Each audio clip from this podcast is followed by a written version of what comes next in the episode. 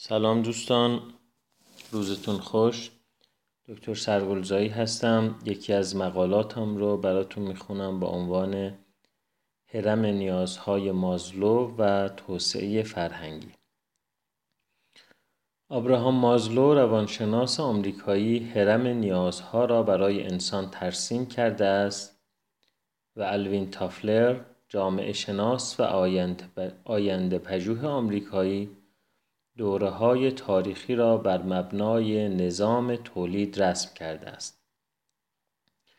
در این نوشتار بر اساس نظریات این دو نفر به کنکاش راجع به نیازهای بشری، تاریخ تمدن، توسعه فرهنگی و ارتباط آن با رشد اقتصادی پرداختم. مازلو راجع به فرد انسان نظریه پردازی کرده و تافلر راجع به جامعه بشری. من این دو نظر را با هم درآمیختم و نسبتی بین سیر رشد اقتصادی و رشد فرهنگی یک جامعه برقرار کردم.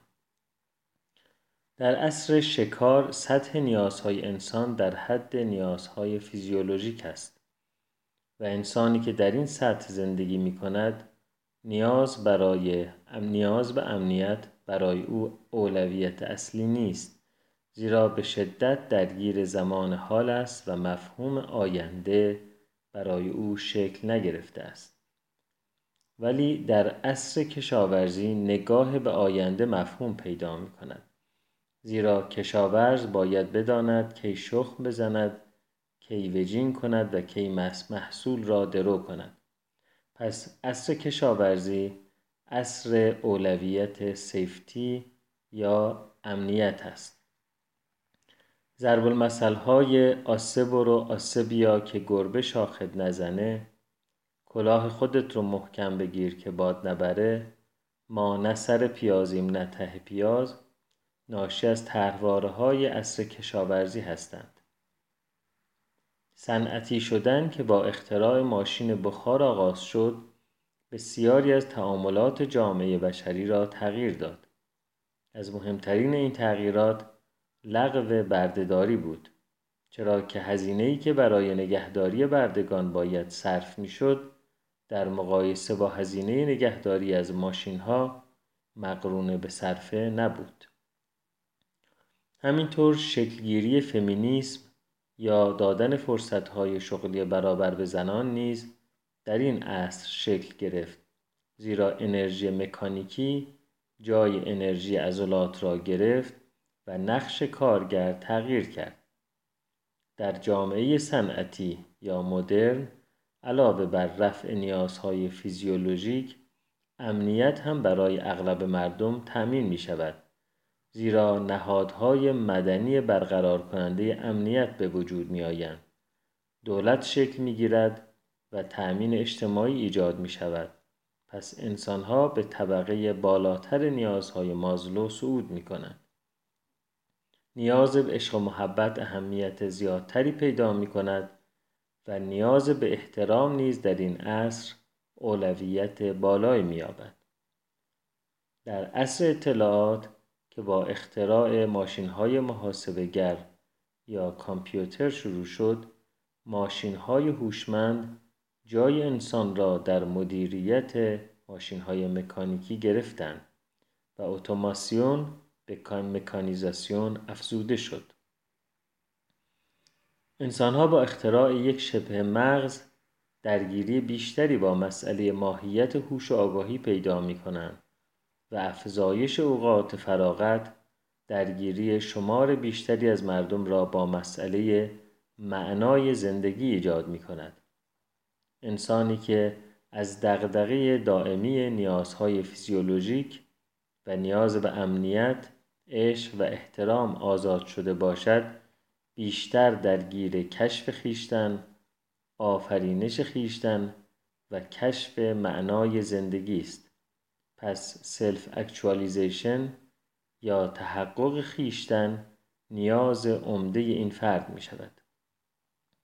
در جامعه پسامدرن کسی که مطیع است از حیث روانی مریض محسوب می شود در حالی که در جامعه فئودال اصر کشاورزی کسی که خلاق و آزاداندیش است مریض است به قول میشل فوکو در کتاب تاریخ جنون آنچه در یک دوره تاریخی ملاک سلامت روان است در دوره تاریخی دیگر نشان بیماری می شود. مشکل جایی است که در یک جامعه همزمان طرحواره ها، باورها و نگرش های دوره های مختلف تاریخی در کنار هم جاری باشند.